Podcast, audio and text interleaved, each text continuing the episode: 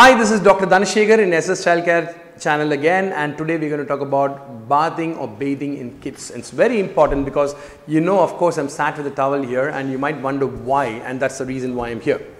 So when you talk about bathing in kids it's very important to understand how nature or God whom we believe has created is that in the skin of newborn babies there's something very waxy by the name called vernix. Now what does vernix do? Vernix is basically a buttery substance on the skin that actually helps to keep the skin moist because when the baby is inside the mother's womb, it has to be protected from the amniotic fluid and all the other things surrounding it so the skin is remain intact. After birth, when you notice a lot of babies in India especially are given treatments which are with irritants. So, the commonly used things are neem, turmeric and different kind of powders that are prepared at home with different dals which are used for cooking where the skin is actually rubbed with these things to remove the layer of the moisture that is there existent already. Vernix when it's treated gently can remain on the skin for about 45 to 60 days which will preserve the skin's moisture and architecture.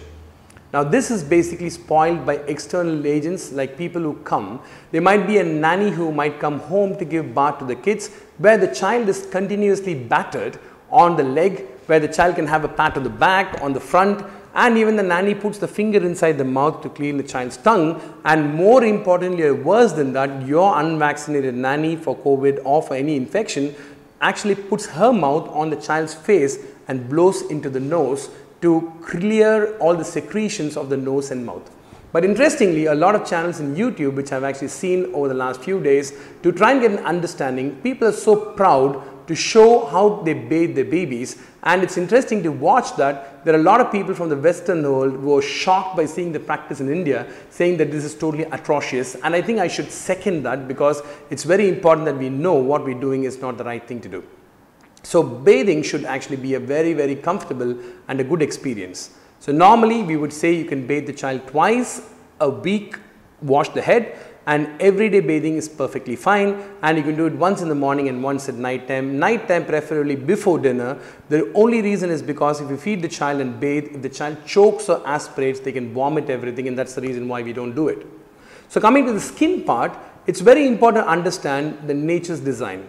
If you look at your hand, this part of your body is an extra ultra sensitive area.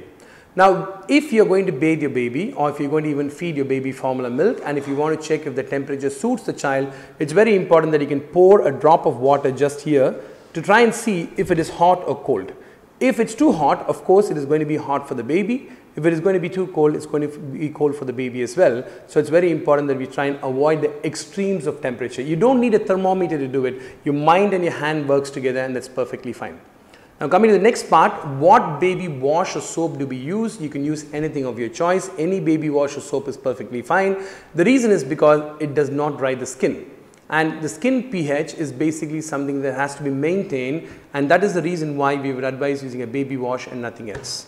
And what do you do after a bath? It's very important because when you use a towel, the towel tells a lot about yourself. So you need to use a separate towel for the baby and that has to be only used for the child and not for any other purpose. And what we do is after a bath, the skin has to be dapped. Damp dry is what we call. But a lot of households, what they do is they actually rub the skin of the baby and make the skin even dry and worse. That is a very bad thing to do. So generally speaking, what we should advise or what doctors advise is to use moisturizing cream thrice a day, minimum three times, morning, afternoon, night time and 3 to 5 minutes after a bath is very, very important.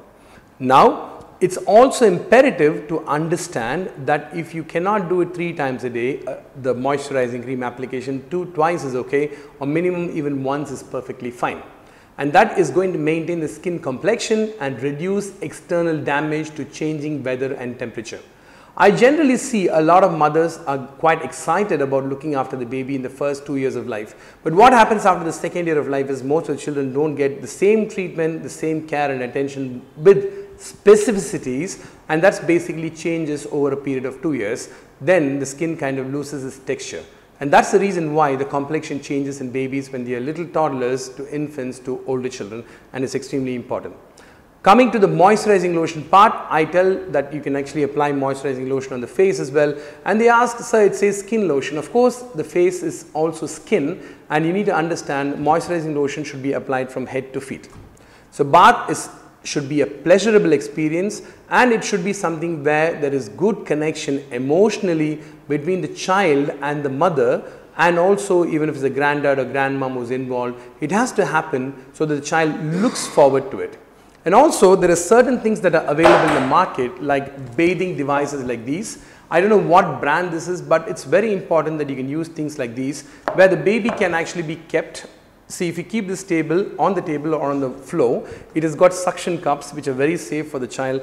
You keep the child here, make the child lie down, give the child a good wash, dab the skin dry, apply moisturizing lotion and that's basically how it works. And this of course can be an activity as well as the child grows on and something that you will enjoy with time.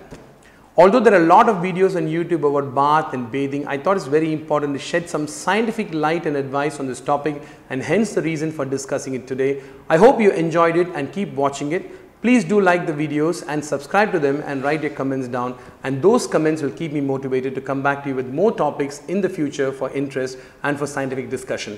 It's very important that our channel only discusses science and demystifies a lot of myths which are in young parents' mind. Thank you once again and we'll meet again and I look forward to meeting you.